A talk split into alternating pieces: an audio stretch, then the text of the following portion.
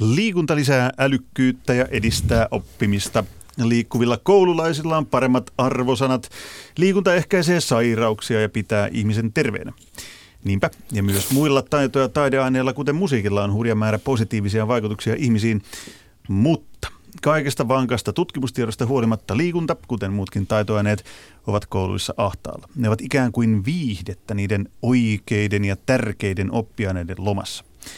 Vaikuttaa yhä enemmän siltä, että olemme hylänneet länsimaisen kasvatuksen kivijalan, siis taidon ja sen harjaannuttamisen, syvemmän ymmärtämisen. Mutta minkä ihmeen takia? Mikä on taidon merkitys 2020-luvulla? Ymmärretäänkö sellaista enää?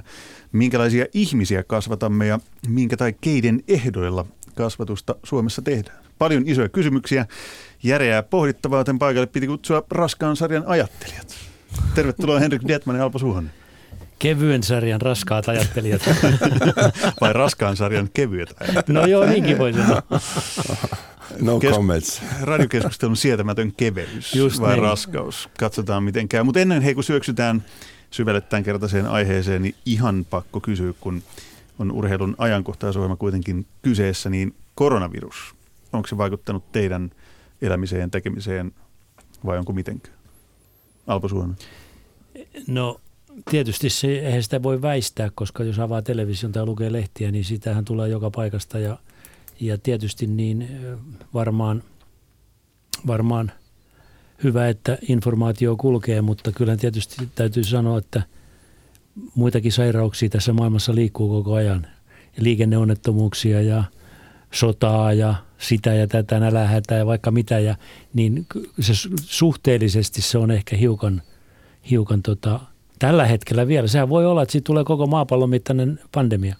Mistä me tiedetään? Sitä me ei tiedetä, eikä tänään sitä selvitelläkään. Henrik Dettmann, onko vaikuttanut sun valmentajana toimimiseen vielä millään tavalla? No ei se omaan valmentajan toimimiseen ole vaikuttanut, mutta kyllä se vaikuttaa joka päivä, kun sä joudut siitä lukemaan ja seuraamaan sitä. Ja kyllä se ehkä omaan käyttäytyminen vaikuttaa niin, että yhä vähemmän yritän tiedotusvälineitä seurata, koska ei mua se asia kiinnosta. Kyllä, ja niin kuin Alpo tuossa sanoi, kyllä maailmassa on aika paljon niin kuin asioita, joista pitäisi ehkä puhua paljon enemmän ja vaikuttaakin enemmän, vaikka siinä tämä Lähi-idän kriisi, joka koko ajan on niin akuutti päällä.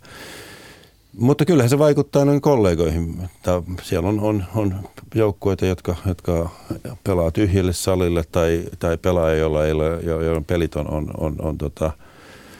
peruutettu ja tiedän, että myös Ranskassa tällä hetkellä juuri tänä päivänä niin pohditaan tarkkaan minkälainen loppukausi pelataan koripallon Pro-A:ssa ja mahdollisesti siellä sitten tiivistetään sarjaa ja tiivistetään playoffeja ja aika muista niin tällaista pelon lietsontaa ja itsellensä se on kyllä aika vastimielistä seurata sitä. Toivottavasti pelko ei lietsota yhtään enempää kuin se on mahdollista, mutta kuten sanoitte, niin urheilumaailmaan tuo korona on kyllä sohaissut. Ranskassa tuoreempana jalkapallon mestarien liigan ottelu PSG Dortmund pelataan tyhjälle stadionille ja Alpo Suhonen, sun lajis jääkiekko, sitä koronavirus on sohaissut. Naisten MM-kisat peruttiin. Piti pelata Kanadassa maalis-huhtikuun vaihteessa, mutta ei pelatakaan. No mun ennuste on se, että ennen syksyä ei mitään kansainvälistä turnausta pelata. Älä, mä haluan lähteä jääkiekon MM-kisoihin kuitenkin. Mä taas jään tähän LeBron Jamesin kommenttiin. Hän ilmoitti, että jos ei ole katsojia, niin hän ei pelaa. Just niin. Ja se on musta ihan hyvä viesti. Joo. Ja se on aika selvä viesti. Joo, ja siis NBA:ssä hänen viestiä kuunnellaan. Niin. No katsot, kun tämä kansainvälisen jääkiekkoliiton puheenjohtaja Rene Fasel jo jostain syystä on nyt niinku hahmotellut, että Sotsi voisi olla aika hyvä paikka pelata. Mistähän se mahtaa, joo. niin, mielenkiinnolla odotan, että miten tähän kommentoi esimerkiksi USA, Kanadan, Ruotsin jääkiekkoilijat. Että suostuuko ne meneen Sotsiin? Niin, siellähän Fasel ehdotti viikko puolitoista sitten, että jos ei Sveitsissä voida pelata, niin voimme mennä tuonne hyvien veljen luokse, niin kuin Venäjälle ja Valko-Venäjälle. Että kisat voidaan kyllä järjestää, johon Kalervo Kummola sitten otti kantaa Yle Urheilunkin haastattelussa niin. Ja kertoi, että ei niitä ole mihinkään siirtämässä, että jos ei pelata Sveitsissä, niin ei pelata missään. Mutta nyt on, kato, ensin Faselin mun käsitys oli se, että Fasel halusi ne Minskiin, mutta nähtävästi Minskin Putini niin ei ollut ihan innostunut siitä, niin tämä Venäjän Putini sitten olikin. jotain kauppaa tässä käydään. Mehän on tässä saatu koronaviruksestakin nähtävästi yksi ohjelma tehtyä. Mutta mennäänkö meidän teemaan kuitenkin? Mennään, koska aihe on sen verran herkullinen, siitä on puhuttu jälleen liian vähän, joten nyt puhutaan vähän lisää. Kasvatus, siis liikunnan ja taidon merkitys kasvatuksessa. Kun mä tuossa alussa mainitsin, niin ihan järjetön määrä tutkittua tietoa liikunnan muusisten taiteiden, siis taito- ja taideaineiden, niin kuin Suomessa sanotaan, niiden vaikutuksista ihmiselle, kasvulle, kasvattamiselle. Ja siitä huolimatta, niin meidän kasvatus täällä pyörii ihan muiden aineiden ja aiheiden tahtiin. Miksi? Mikä teidän näkemys on siinä? No tää, ensin mä varoittaisin kuulijoita, että nyt on uskovasti kokous paikalla. Lahkolaiset. Kyllä meillä on niin varmasti niin paljon tästä sanottavaa ja niin vahvaa. Mutta kyllä musta perusongelma on kyllä ymmärryksen puute tässäkin asiassa. He, jotka ovat päässeet päättämään, niin he eivät ole kyllä ymmärtäneet, mitä päätetään. Eli siis siinä, että liikunnan rooli kasvatuksessa on minimaalinen tai niin kuin termi kuuluu valinnainen. Se kuuluu pitkälti valinnaisiin oppiaineisiin. Alpo Suhonen. Mä ottaisin tähän nyt ensin käsittelyyn sen, että mitä tämä sana kasvatus tarkoittaa. No niin. Koska historiallisesti niin siis urheilulla ei ole koskaan ollut omaa identiteettiä. Kun ihminen syntyy maailmaan, se syntyy johonkin kulttuuriin, se syntyy johonkin ympäristöön, se syntyy johonkin uskonnolliseen ympäristöön, poliittiseen ympäristöön ja nuorta ja lasta ryhdytään niihin arvoihin ja siihen maailmaan kasvattamaan. Eikö niin? No nyt tästä viimeinen esimerkki. Suomessa oltiin hyvin voimakkaasti tullit ja svullit aikoinaan. Ja siinä oli kasvatuksellinen perspektiivi. En ota kantaa, oliko se hyvä vai huono. Mutta kerro vaan sen, että nyt kun ollaan siinä tilanteessa, että ei ole enää olemassa mitään tällaisia. Ollaan niin kuin tavallaan ammattiurheilun ja amatööriurheilun tämmöisessä välimaastossa. Ei missään. Eli talous on tietysti nyt sitten ottanut tästä vankan aseman, että kasvatetaan kaikista vaan kuluttajia. No, se oli aika rajusti sanottu, mutta se on varmaan siinä totuuden siemen. Eli siis matemaattis-luonnontieteiset aineet yhtään niitä väheksymättä, niin nehän määrittää koululaitosta, jos puhutaan ensin siitä. Ja sitten kun ei ole enää tätä svullitullia muut liitot, jotka tois sen poliittisen, urheilullisen puolen tai kasvatuksellisenkin puolen, niin onko jälleen kerran käynyt niin, että urheilu, liikunta jäänyt kellumaan siihen, ja sitten tulee joku, joka vaan sivuttaa sen pyyhkäiseen. No, jos on lähtee tästä kasvatuksesta ja historiallisesta perspektiivistä, niin eikö meidän koulutuksessa kuitenkin on ollut liikuntaa, ja sillä on ollut kasvatuksellinen tehtävä siinä, vahvasti 1970-luvulle asti, jonka jälkeen se liikunta ulkoistettiin tälle kolmannelle sektorille, vapaaehtoistyövoimalle. Ja sillä hetkellä sehän tehtiin ihan kansantaloudellisista syistä, se oli tehokkaampaa. Ja sillä saatiin enemmän ja parempaa liikuntaa ihmisille, koska koululaitos ei siihen silloin pystynyt. Ja varmaan ne, jotka silloin on sitä koulua käynyt, tietää, että menetelmät eivät olleet ihan sellaisia, millä niin kuin oppilaat motivoituu. Se on toinen juoni. Niin, joo. Mutta kun... tätä vaihetta on nyt sitten eletty ja nythän me ollaan sellaisessa vaiheessa, että tämän päätöksen pitäisi harkitsemaan uudestaan, että jos tällä liikunnalla on jonkinlainen kasvatuksellinen merkitys, niin kuka siitä vastaa? Ja tietysti helppo on sanoa heti, että kyllähän siitä perheet ja vanhemmat vastaa. Kyllä me vastaamme lapsemme kasvatuksesta. Kyllä meille se kuuluu vanhemmuuteen ja tietysti voi kuulua jopa isovanhempienkin tehtävään. Mutta kyllä tämä yhteiskunta on jollakin tavalla myös rakennettu niin, että erityisesti heille, joilla ei ole näitä mahdollisuuksia. Niin seuratoimintaan, tämmöiseen harrastamiseen, tai maksaa. Sitten niille yksilöille, niille lapsille, joilla on rikkonaiset perheet tai vähävaraisuutta tai muuta, niin yhteiskunnan tehtävä on auttaa heitä ja antaa heille tasa-arvoinen lähtökohtama elämälle. Tietysti tuosta tulee nyt mieleen heti se, että se missä nyt ollaan, niin toistan sen vielä, että siis niin kuin todellisuudessa urheilulla ei ole oma identiteettiä ammattilaisuuden suhteen tai amatöörin suhteen tai harrastuksen suhteen. Ja mistä se hyvin pitkälle johtuu? Se johtuu tietysti siitä, että tämä luonnontieteen vallitseva asema, eikä suinkaan ihmisen sosiaalitieteiden. Ja koko koululaitos on niin kuin periaatteessa valjastettu kovien tieteiden ja sitä kautta niin kuin tavallaan ajatellaan, että syntyy kuluttajia, syntyy yrittäjiä, syntyy sitä, että syntyy tätä. Se on tietysti tämän ajan ilmiö, mutta kyllä tilanne on se, että siis mä tietysti ikuisena optimistina niin olen sitä mieltä, että nyt meillä on vihdoinkin me ollaan lähellä, että nyt me pystytään kohta määrittelemään monitasoisen ja moniulotteisen urheilun, liikunnan sekä amatööriys että se identiteetti. Miksi urheilu on olemassa? Sehän on osa hyvinvointivaltio, mutta se on myöskin osa viihdeelämää, se on osa liikuntaa, se on osa terveyttä. Nämä pitäisi määritellä ja sen jälkeen, kun sitä katsotaan, niin sitten pitäisi poliittisten päättäjien määritellä, opetusministeri nyt lähinnä varmaan se on, joka sen määrittelee sitten, että miten se suhtautuu kouluun ja koululiikuntaan. Se liikunnan kasvatuksellinen merkitys, jonka molemmat tuossa mainitsitte, niin tämä on varmaan jälleen kerran tämmöinen samanlainen asia, minkä mä oon kuullut musiikin opettajaystävieni tai musiikkikasvattajaystävieni suusta monta kertaa, että heidän on täytynyt opetella semmoinen puheen kieli, jota nämä niin kuin matemaattis-luonnontieteellisen puolen, jos nyt jakaa näin karikoidusti, niin edustajat ymmärtää. Että se ei vaan riitä enää, että jos joku menee sanomaan, että mut kun hei, taide on niin tärkeetä ja kaikki tarvii taidetta. Niin musta tuntuu, että liikunnalla on käynyt vähän samalla tavalla. Että vaikka rummutetaan koko ajan, sitä kaikki ymmärtää sen. Ne päättäjätkin ymmärtää. Kaikki ymmärtää, että liikunta on tärkeää. Sillä on ihan mielipuolisen hienot ja hyvät vaikutukset. Mutta silti sitä ei tehdä. Se johtuu yksinkertaisesti siitä, että sen mittaaminen on niin vaikeaa. Se on niin siis oppiaineena. Niin, kyllä. Ja tuloksen mittaaminen on vaikeaa. Ja itse asiassa, jos katsoo OPSia, niin eihän liikunnalla ole tavoitettakaan mitään muuta kuin vaikuttaa oppilaiden hyvinvointiin. Että ei siellä ole mitään merkittäviä tavoitteita.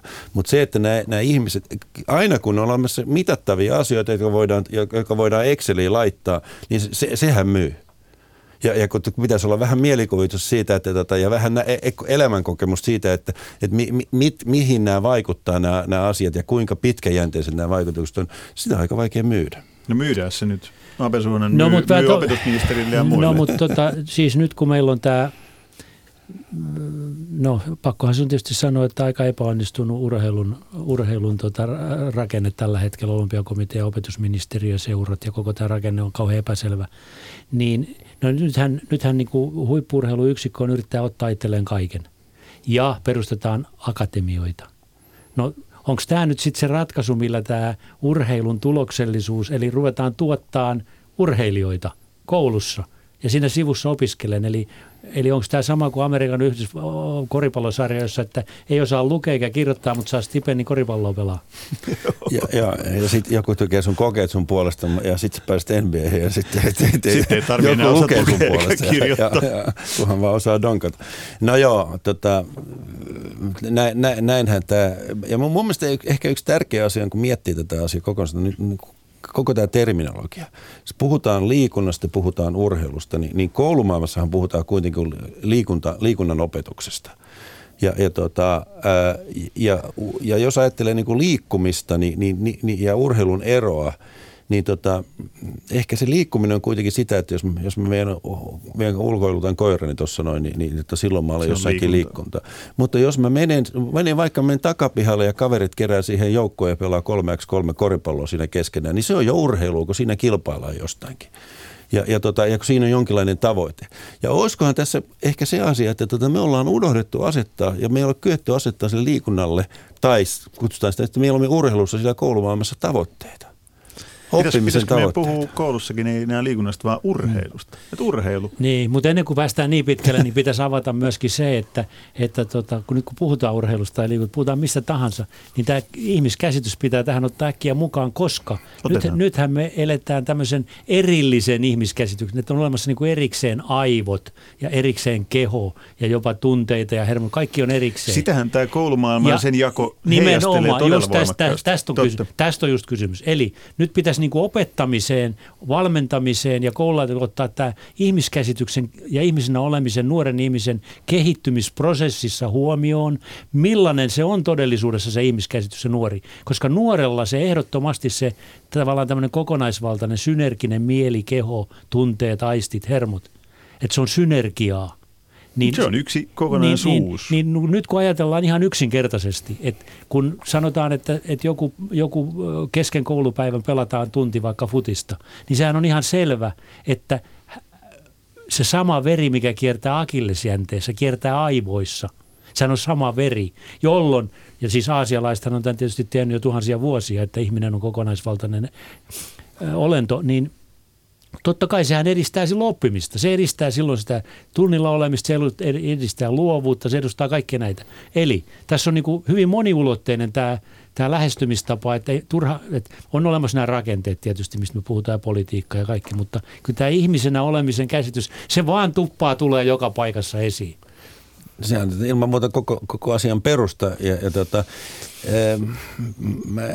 ehkä kun mä saan seurata omien lapsien kautta tätä koulumaailmaa ja varhaiskasvatusta, niin mä sanon, että kyllä se siellä aika hyvin kohdallaan on. Vielä niin kuin tuossa ainakin siellä niin kuin ruohonjuuritasolla.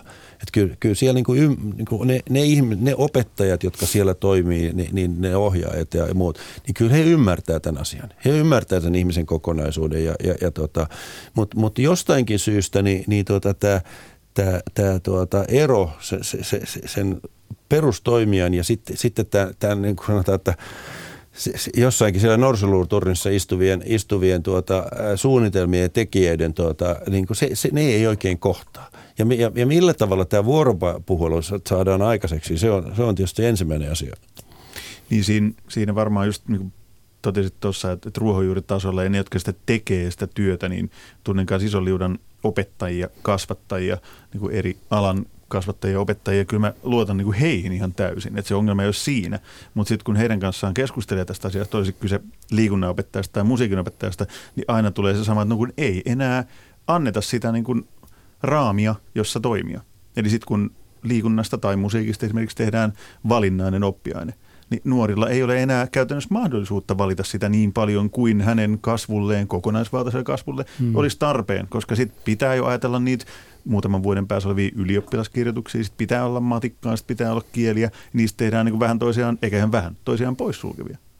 Mutta sehän on ihan sietämätön yhtälö, koska sitten samaan aikaan, kun tässä niin monet asiat risteää, niin esimerkiksi se liikuntapommi, mistä täälläkin on puhuttu, niin senhän pitäisi olla siellä ylimmällä norsunluutornilla se eniten hälytyskelloja soittava, että tästä tulee miljardien eurojen lasku yhteiskunnalle. Että nekin, jotka katsoo ja kalkyloi vaan sen niin Excel-taulukon kautta, niin silloinkin pitäisi huomata, että okei, että meidän pitää tehdä se muutos. Mutta se on lasku, joka toivottavasti vasta tulevaisuus. Se ei kiinnosta niitä, jotka päättää tänään. Ei tällä eduskuntakaudella. Ei. Johtuuko se sitten siitä? Ollaan niin lyhytnäköisiä. Siis nyt totta kai tässä on myöskin tämä, mehän ei eletä enää suljetussa Suomessa, jossa voi muutamat ihmiset päättää ihan tarkkaan, mitä tehdään. Me edetään globaalissa maailmassa. No ainakin koronaviruksen aikaa niin, sen todella huomaa, kuin globaalissa maailmassa eletäänkö. Niin tämmöiset kysymykset kuin tämäkin, niin nämä tahtoo vähän hajota taivaan tuuliin, että yleensä kun seuraa eduskuntaa tai seuraa noiden talouspäälliköiden ja yritysjohtajienkin puheita, niin siellähän on vaan taloudellisen kasvun työpaikat, taloudellinen kasvu, väitöskirjat. Siis siellä on vaan sellaisia tavoitteita, jotka ei mene niin kuin mihinkään pitkälle, eikä kohdistu lapseen eikä nuoreen. Suoranaisesti, välillisesti kyllä. Kun tässä sivuttiin noita menneet vuosikymmeniä, niin tuli mieleen, että voiko tässä vaiheessa esittää sen kysymyksen, että oliko ennen paremmin. Ja minulle tuli mieleen heti siitä se toinen sivu, jonne, että jos nyt kysyttäisiin keneltä tahansa muutaman vuosikymmenen liikuntatunneilla tai musiikin tunneilla käyneiltä, että että sekö nyt sitten on, mitä tähän halutaan, niin ei. Ei varmaan mikään, ei ennen, kyllä nyt on parempi kuin ennen. Kyllä se on niin kuin lähtökohtaisesti. Tietysti on asioita, joita nyt voisi olla paljon paremmin kuin mitä ne ovat, mutta mä ainakin elän itse semmoisessa kuvitelmassa, että nykyinen on asiat on paremmin. Mutta eikä tässä ole kysymys, ei voi tuoda sitä mennyttä maailmaa enää takaisin, vaan se mikä meidän pitää niin kuin ymmärtää, että me eletään uudessa aikakaudessa. Ja siinä uudessa aikakaudessa niin meillä pitää olla ratkaisut siihen uuteen aikakauteen. Jos me ajatellaan niin kuin tulevaisuutta ja kysytään 10-vuotiaalta tai 20-vuotiaalta, että mitäs meinaa tehdä muuten 20 vuoden päästä, niin eihän meillä ole minkäänlaisia mielikuvia, minkälainen se maailma edes näyttää sieltä. Mutta se mikä on varmaa, että meillä pitää kaikilla olla kyky oppia. Jos meillä ei ole kyky oppia, niin mehän pudotaan jengistä. Ja taas sitten kun me tullaan siihen kykyyn oppia, niin sitten me palataan tähän näihin peruskysymyksiin, joista nyt ollaan puhuttu, niin kuin ihmiskäsitykset me ollaan puhuttu. Sitten me puhutaan tästä liikkumisesta, eli niin kuin kehollisuudesta, ja me puhutaan tietysti taideaineista, että mielikuvituksesta ja kaikesta muista, ja näiden asioiden jatkuvasta harjoituttamisesta, jotta mieli pysyy ja keho pysyy, ja nyt ei puhuta kahdesta eri asiasta, vaan tämä kokonaisuus pysyy hallussa. Mä olen vähän taipuvainen siihen, että ollaan ollaan vähän paremmalla puolella, mutta mun ideaali, tai siis tämä positiivinen suhde siinä, että ollaan paremmalla puolella, perustuu siihen, että nyt on pitkä ja vakaa keskustelu käydään tällä hetkellä johtamisen ja valmennuksen metodeista. Ja kun mä muistan, kun mä oon ollut 50-luvulla koulussa, niin kyllähän siellä oli armeijan kuri. Siellä seistiin rivissä ja siellä mentiin aamuhartauteen rivissä ja siellä viitattiin, jos oli asiaa. Ja siis oppilaat oli täydellisesti objekteja, täydellisesti kasvatuksen kohteita, ei mitään itsellisyyttä. Ja ne, joilla oli itsellisyyttä, niin nehän oli häiriköitä. Ollaan niin kuin siinä mielessä ollaan kyllä menty eteenpäin ja mä toivon, että tämä projekti, mikä tässä nyt on syntynyt pikkuhiljaa tämän valmentajuuden, niin mä luulen, että opettajat saattaisi olla jopa kaikkein edistyksellisempiä tästä suhteessa verrattuna esimerkiksi johtamiseen tai valmentamiseen. Mä vähän luulen niin, että meidän suomalainen opettaja on aika hyvä. Tämä kuulostaa kaikkien jälkikasvunkin näkökulmasta katsottuna aika positiivisia. Se, mikä mua tässä kiinnostaa, kun Alpo Suhonen, sä puhuit urheilun identiteetistä, joka sun näkemyksen mukaan on hukassa tai sitä ei ole, niin me ollaan tässä olemassa monta kertaa todettu muun muassa Kati Lehtosen, molempien teidänkin kanssa, jotka olette useamman kerran täällä olleet, monta hyvää keskustelua siitä, että kun urheilua tai urheilijana olemista ei nähdä ammattina, eli se ei ole niin kuin virallinen varsinainen ammatti, että kun sanoit Henrik Dettmann äsken, että nyt 10- tai 20-vuotias miettii, että mikä hänestä tulee isona, niin Suomessa ei ole virallisesti olemassa sellaista, että minusta tulee urheilija, vaan se hoituu jotain muuta kautta aina silloin. Niin liittyykö tämä siihen? Tämä on vähän pitkä johdattelu. Mutta kun mä mietin, että miksi aina kun puhutaan, niin kun mäkin aloitin ohjelman sillä, että liikunnan vaikutukset ihmisen niin kuin muulle toiminnalle tai musiikin vaikutukset ihmisen muulle toiminnalle, niin miksi ne itsessään niin kuin ansih riitä? No siis sehän on pitäisi olla itse. Sehän pitäisi, niin.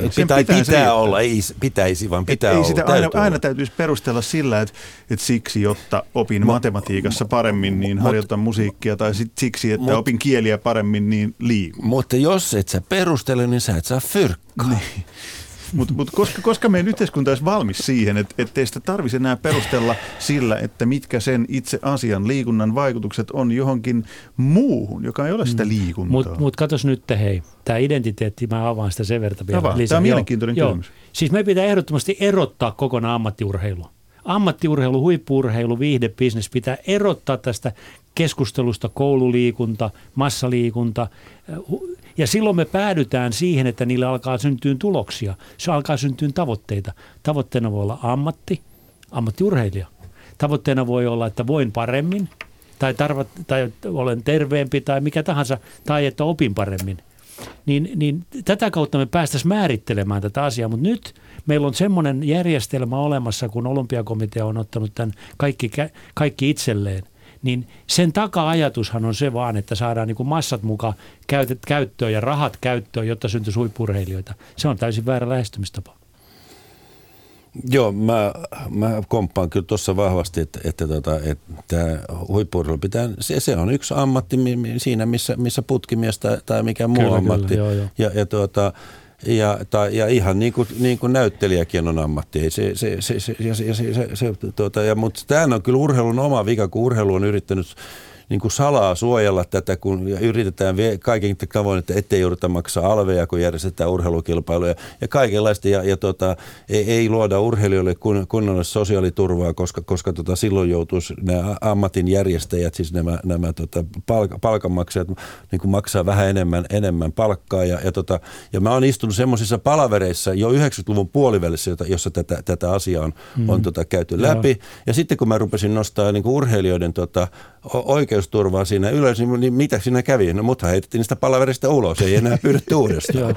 Joo, ja sitten kun tähän lisätään vielä se, että meillä on varmasti tuhansia eri lajien juniorivalmentajia, jotka, nyt tämä saattaa kuulostaa vähän pahalta, mutta se kertoo tämän ongelman.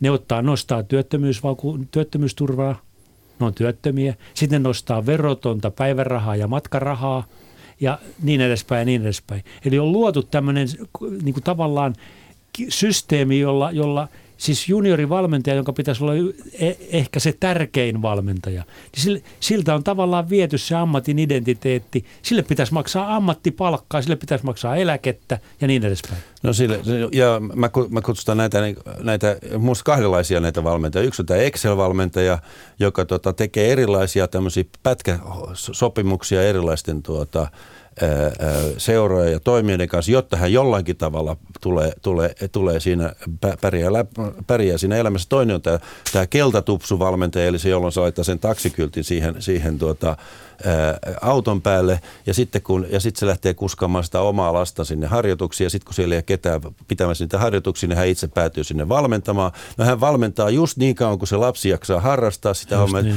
ja oppii siinä vähän, ja siinä vaiheessa, kun lapsi sanoo, että ei mua enää kiinnosta tämä, niin hänkin lopettaa, just. Ja kaikki se oppiminen, joka on syntynyt, se kaikki se siinä prosessissa, niin se osaaminen katoaa, ja seuraava keltatupsu hyppää ajamaan autoa. Mutta nyt on tähän kohtaan tietysti sitten se kysymys, että missä foorumissa näistä asioista keskustellaan?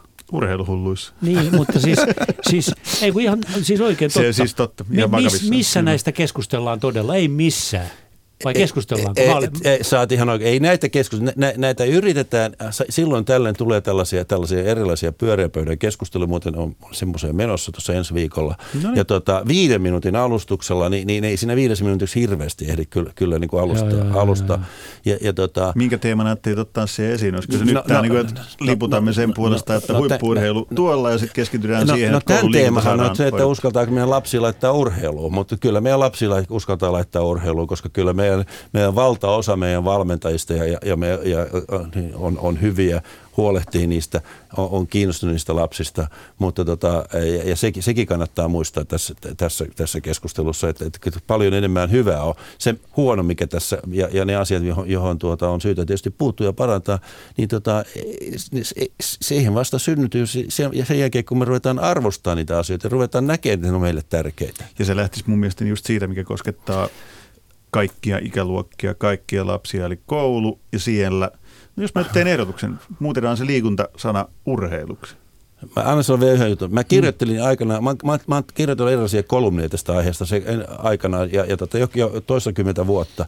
Ja aina kun on vaalit, niin mä otan vaalikoneet ja selvitän sieltä, että kuka puhuu urheilusta ja liikunnasta. Ja yksikään ei puhu. Ei löydy sellaisia kysymyksiä. Mutta tähän kertoo kyllä siitä, että ehkä meitä kansalaisia ei kiinnosta tähänkään juttuun, vai onko se niin, että nämä puolueet, ne tutkii sen, että mitkä asiat on kansalaisilla pinnalla ja myös media. Ja sen jälkeen ruvetaan synnyttämään niitä kysymyksiä ja liikkuminen pidetään, se on niin itsestäänselvä. Kuitenkin 94% 15-vuotiaista tytöistä liikkuu liian vähän. Mutta samanaikaisesti, kun ne poliitikot, jotka ei vaalikoneessa vastaa urheiluun ja liikuntaan, niin ne on ensimmäisenä rivissä, kun haetaan johonkin liittoon puheenjohtajaa. Tai ensimmäisen rivissä, kun Suomi voittaa jossain laissa jotain. Nostamassa heti nykään. Mä muistan, mun on pakko kertoa, tästä tulee mieleen, Sarajevo olympiakisoissa.